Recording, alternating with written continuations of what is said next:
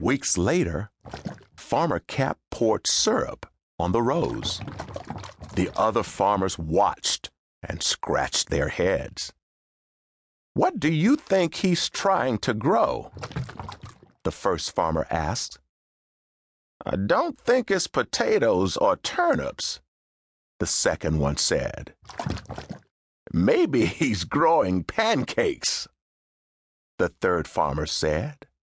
Farmer Cap is a strange old man.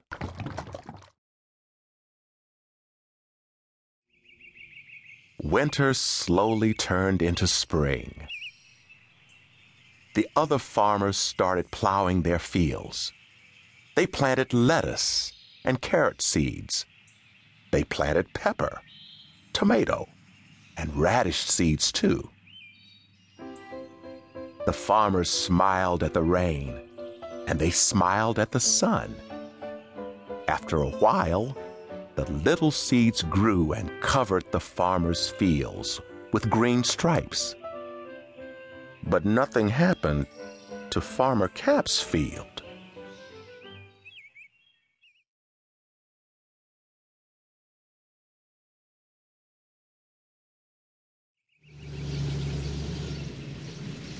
One day, a truck left 3 giant boxes by Farmer Cap's barn.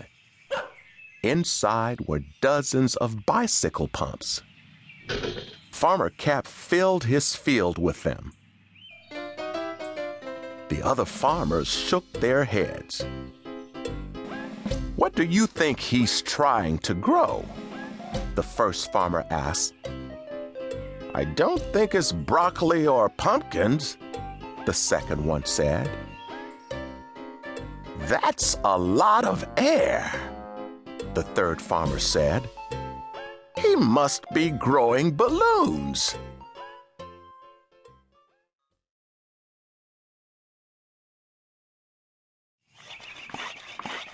Farmer Cap pumped air underground for weeks. His dog Lester even helped. But nothing happened in the field. Finally, one cool fall morning, the other farmers started bringing in their crops. They filled their wagons, silos, and bins. Farmer Cap was nowhere to be seen.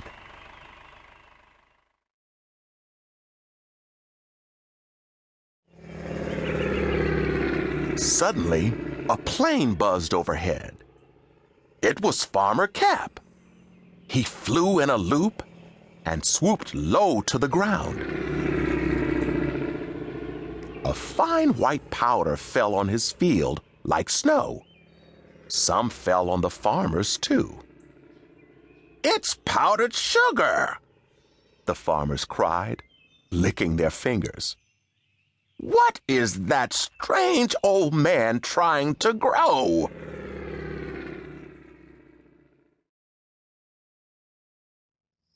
That night, Farmer Cap couldn't sleep.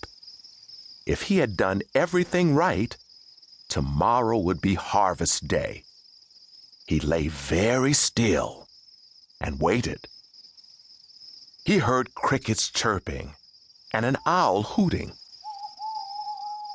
He heard Lester grunt in his sleep. And then, just before sunrise, Farmer Cap heard the sound he had been waiting for. Whoosh! His crop was ready.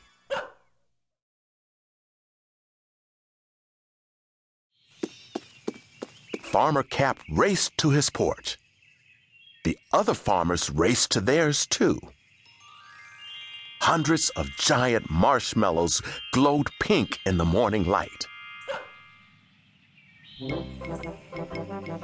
"Those are some prize winners," the first farmer said. "I've never seen such a beautiful crop," the second one said.